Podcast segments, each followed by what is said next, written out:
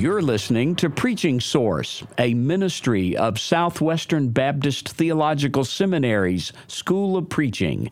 I'm your host, Professor Barry McCarty. Our guest on Preaching Source today is Dr. Fred Luter. He's the senior pastor of Franklin Avenue Baptist Church in New Orleans, Louisiana.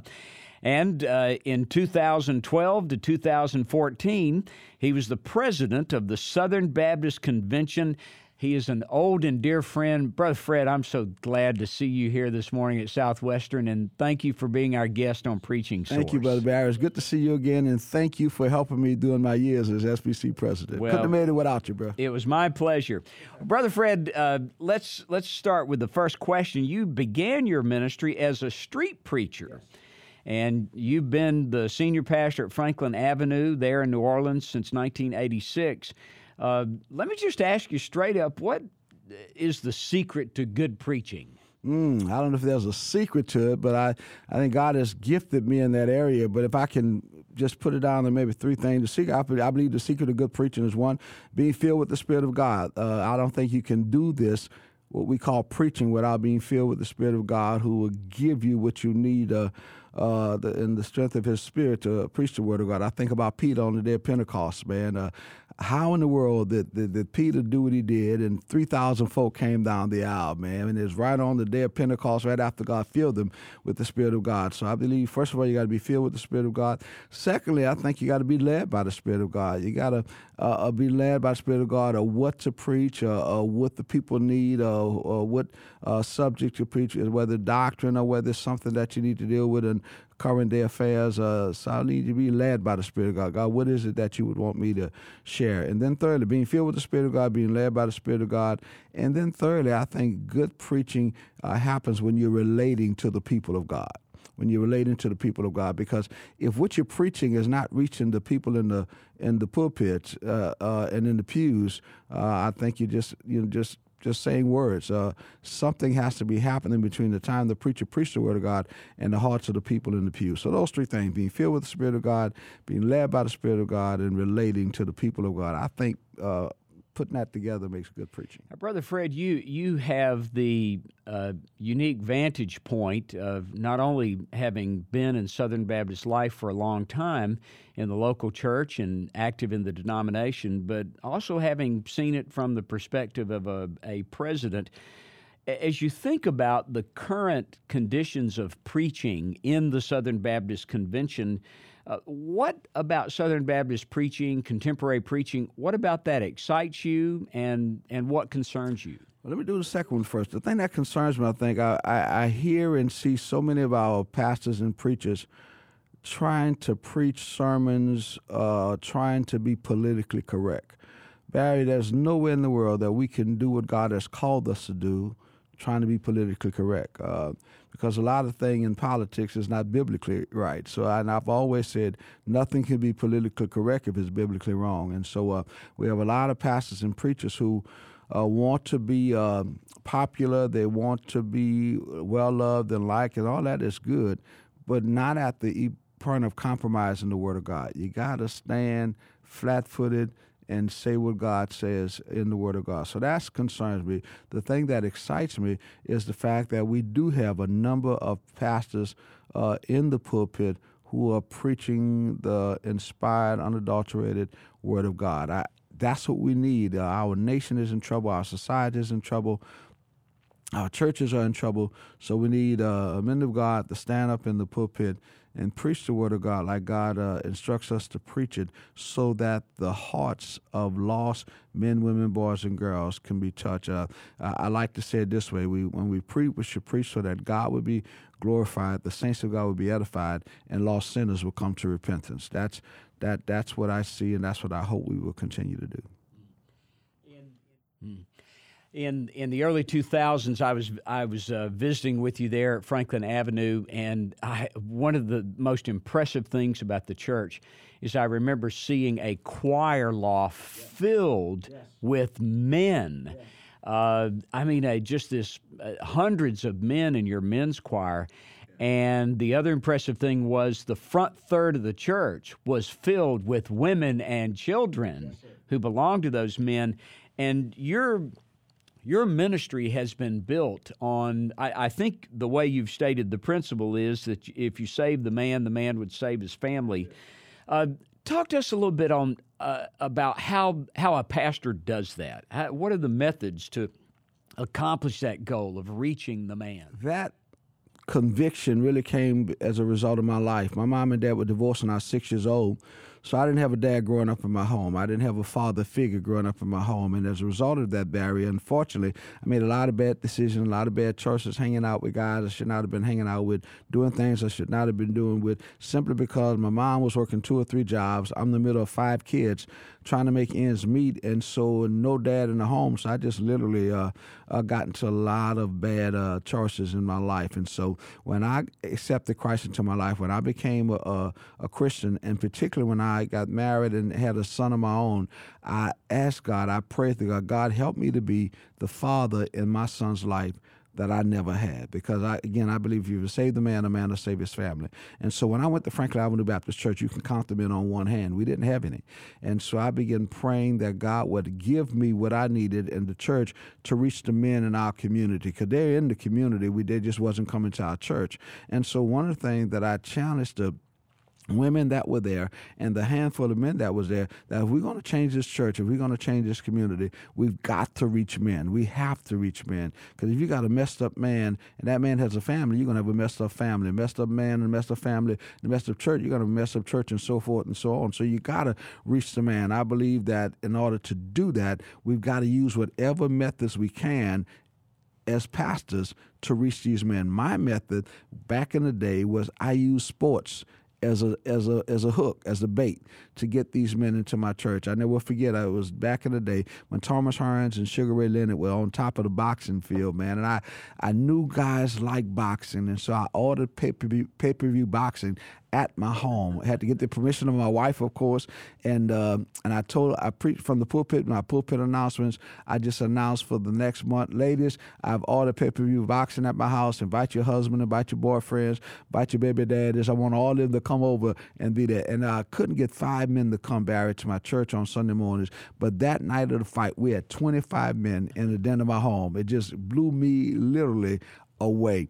And uh, and so I was uh, uh, excited about that, man. And these guys were coming uh, with the with the with the loud music in their car, with wine coolers in one hand, cigarettes, cigarette, and I had to stop at the door, say, "Hey, man, you got to leave your wine cooler. You got to put out your cigarette, man." And and none of them gave me a problem because they wanted to see uh, the boxing match, and so uh, they came on in, man, and uh, and we had a great, great, great time, man. And at the end of the fight, I said, "Hey, guys, listen, I'm the new pastor at Franklin Avenue Baptist Church. Your wife goes there, your daughter goes there, your family. I, I'm trying to reach men. I believe if we save the men, we can change this community." And that following Sunday, five of those guys were at the church. I made a big deal about it in the uh, in the pulpit. Ladies surrounded them after the service. They were so impressed. Those guys was that the following Sunday they brought other men with them, and I did the same thing. And it kept it kept on happening. We had about fifty men in the church, man. And so uh, I suggest to pastors that use whatever you have to use to reach men. It, the message doesn't change. You still the message is still Jesus Christ the same today, yesterday, and forevermore. But we have to change the methods to reach the men in America today. I don't know anybody else as you pay for view uh, boxing evangelistically, yes. but I'm glad to hear it, it worked. It, it worked for me, man. It worked for me, and what you saw that Sunday was evident wow. of that. Mm. Uh, well, the fruit, uh, there's no denying the fruit there. Absolutely. Fred, when uh, Hurricane Katrina yes. hit New Orleans, yes. you lost your home and uh, you lost your church home. Your your church lost their home. My big question there is why why did you decide to stay in New Orleans? Wow, you know that's I born and raised in New Orleans, but I've been there all of my life, and when Katrina hit was the first time ever that my wife and I evacuated out of the city for an extended amount of time. We we were moved to Birmingham, Alabama. Our daughter was in school at Stanford University, and so we went there to spend two days with her because when you evacuate for a hurricane, you normally go on two days and then you go back. You may not have lights, you may not have uh, all the stuff, but at least you're back in your home. But then the water, the levees broke. When the levees broke, that just messed up things. Had five feet of water in my home, uh, nine feet of water at the church, and uh, we really did not know what we were going to do. Our congregation was scattered all across the country. I was angry with God, angry with our president, angry with our mayor that something like this can happen in our city, and um, and we really prayed about what is it that we wanted to do. I got a phone call from the mayor of the city while I was in Birmingham and said, Pastor Luter, you're one of the leading pastors in our city. We need you to come back to New Orleans. We want to put you on the Rebuild New Orleans committee, and uh, we're going to try to rebuild the city. So because of that phone call and others that I talked to, I looked at my wife. I said, "Baby, I've got to go back." I know a lot of people are not going back, but we just cannot leave uh, the city that we grew up in, was born in, uh, just leave it like it is. So I told my wife uh, let's because she wasn't in, she didn't want to go back. She wanted to just move on. I say let's give it three years. Just give it three years and go back to try to help to rebuild. And if it doesn't work in three years, I'll move any way you want to work. And so by God's grace, man, we went back. We was on the mayor's rebuild committee. We worked with other pastors. And the thing about that thing after Katrina what it did, Barry, it brought together pastors and religious leaders who never ever worked together in our city. We had whites, blacks, Hispanic, Asians. We had Baptists, Methodists, Presbyterian, Catholics, guys who never really worked together. But this thing called Katrina brought us all together because all of us were dealing with the same thing. All of us, our houses were flooded, our churches were flooded, and we really needed each other. So it really started a revival in the religious community with the people of God, despite the color, the denomination, and the background, and it helped us to put all of our efforts in coming together and rebuilding the city. And I'm so glad. Fred, at what point in your ministry did did you begin doing, uh, you know, just really vigorous biblical exposition? Mm, that's a great question. Uh, because when I go back and if I can find him and listen to one of my earlier sermons, I say, Lord, I was messing this thing up. And I started listening on the radio to a guy by the name of Tony Evans out of Dallas, Texas, and I was just so impressed with this guy. I said, "Man, who is this fella? His his sermons, his uh, the way he expounded on the scripture." And this was back in probably 89, 90. and uh, he had a, his first pastors conference and it was called Expository Preaching Conference. And I I made reservations and started attending this conference, and it literally changed my outlook on my preaching. I began to see how important expository preaching was, how important it was to really look in the Word of God and not just particularly just take topics, but but dig into the Word of God. What does God say uh, about this situation? What is the Scripture saying to us? And so I started attending uh, his expository conferences, and then there was another pastor here in Dallas called Dr. E.K. Bailey. He also had a preaching conference. And so twice a year I was coming to Tony Evans Expository Preaching Conference and Dr. E.K. Bailey's uh, uh, Institute on Church Growth. And both of them uh, talked about the importance of expository preaching. But not only did they, they would bring, they were bringing in some of the best expository preachers from across the country. So I had a chance to listen to these guys, to hear these guys. And I, I was sold. I said, man, I don't know how they're doing it, but I want to do what they're doing. And it really, and that's, I just had a commitment to change my biblical preaching style to expository preaching, and it really made a difference. So I guess to answer would be back in, I guess, 1990, 1991 is when uh, my preaching commitment changed from just topical preaching or just just picking out a text to expository preaching. Well, good preachers listen to good preachers, and and you mentioned two excellent preachers there. Uh, are there other preachers that you listen to now that you go to school on? I guess uh, the, the, top preachers, that, of course, Tony Evans is, is, is one that I listen to often. Uh, David Jeremiah is another one that I love listening to. And any old sermon I can get from Dr. Adrian Rogers, man, uh, he was a master of uh, preaching. And so th- those would be my top three uh, Tony Evans, uh, David Jeremiah, and the late Dr. Adrian Rogers. Fred, what about your own sermon preparation process? Is there a particular time you study, place you study, method you study? How, how do you put your sermons together? Great question. Uh, my particular time is, is at night. I'm a night person. My wife is a morning person. Uh, I don't know how people get up so early in the morning. You was telling me earlier before this uh, podcast that you had a seven o'clock class preaching, a dinner preaching class. I said, man, that is crazy. that good, but but uh, so I'm I'm a night person, so I'm I'm easily up to 12, 1 o'clock at night every night. That's just, and uh, my wife is going, she's normally going to be at about 10, 10 30. And so that's my time. I spend my time in my study at home. Can't, can't do it at the church. Anytime a, uh, uh, a member see your car at the church, they, oh, Pastor, I just saw your car. I know I didn't have an apartment, but, you know, so, so I can never get it done at the church. So it's always done at home. And I have a study in my, in my off, in my, in my home that I use the time to spend to prepare sermons talk to God, and I guess there's some P's that I like to talk about when I when I talk about my sermon style. Uh, uh, for, I pray, I pray about the sermon. God, what is it that you want me to preach? Uh, preaching is an awesome responsibility. You can't just take it lightly or take it for granted.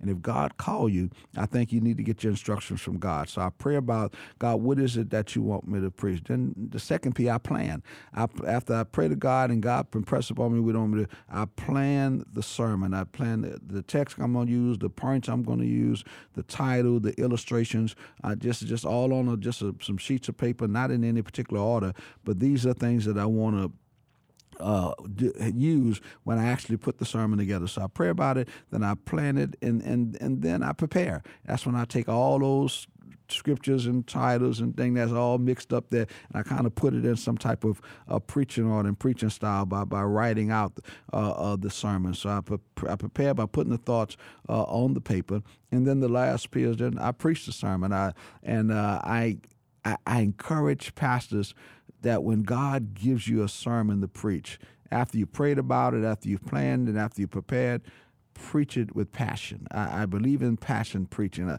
we do so many other things with passion, but but some of us, for whatever the reason, don't put that same passion into our preaching. I believe we need to preach it like we believe it, and and and it's so exciting to us it should come across from the pulpit that he really believes that. And, and because the people can know if you're just saying words or if this is something you have a conviction about. So uh, preach with passion. Give it all you got. Give it. I never forget. Uh, I was preaching at this church, about 20 people, man, and I was just huffing and puffing, blowing, spitting and slobbering, all that. And this member came up to me after and said, Pastor, man, you were preaching up there like there were 200 people. I said, man, you never know when it's your last time. Whenever you do something for God, give it your best. Whether it's 20 people, 200 people, or 2,000 people, give it your best. Don't cheat other people because of the number that's in the pew. Fred, I uh, I remember I uh, it, was a, one of the most electric moments in in my thirty plus years on the platform of the Southern Baptist Convention. An electric moment when you were elected president. Uh, I remember that you were unopposed uh, the very first term, and the usual procedure uh, when there's only one candidate is for the registration secretary to step up to the microphone and to cast the ballot of the convention. I remember Bryant Wright told me we, we were anticipating that, and Bryant said, You know, he said, I just people have been so eager to see Fred elected. I, is there something they could do to participate in that and, and not just watch the formula take place? And I said, well, uh, sure, Bryant. Why don't you just ask them that if they if they affirm that, would they uh, raise their ballots or would they stand? And I remember it was such an electric moment that I, I forgot for a moment that I'm supposed to be impartial about all of this. And one of the reporters later said that the convention parliamentarian, Barry McCarty, could be overheard saying, wow. But i did. It it was just uh, it was just a wow moment when you were elected and then it was such a pleasure to serve with you and uh, you're just one of the dearest, sweetest leaders I, have ever known. So thank you so much for being with us here on Preaching Source today. Thank you, Barry. It's an honor to see you again, to be here with you. And again, I say uh, I thank God for your role every year at the SBC convention, serving as a parliamentarian. We the presidents of this convention could not do it. You make us look good, brother. I promise you. Thank you for the honor of being with you on this morning. it's a pleasure. Our guest today on Preaching Source has been Dr. Fred Luter, senior pastor of Franklin Avenue Baptist Church in New Orleans and past president of the Southern Baptist Convention. Brother Fred, thank you for being thank here. Thank you, Barry. It's a joy.